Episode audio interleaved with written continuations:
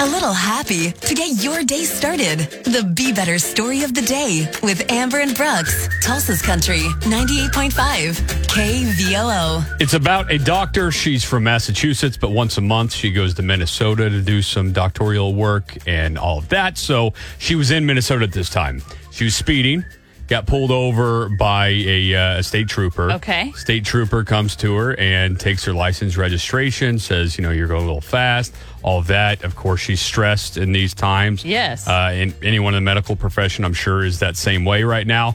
Anyway, so she was expecting to get a ticket, and he said, You know, you really need to be safe here because so many people are dependent on you right now. Yeah. He said, But I'm not going to give you a ticket. She was so relieved because she's, you know, she's like, This is Well, just of one course. extra thing that's going to be a hassle, whatever. Um, and so he hands her back what she thinks is her license because Uh-huh. he's handing her something.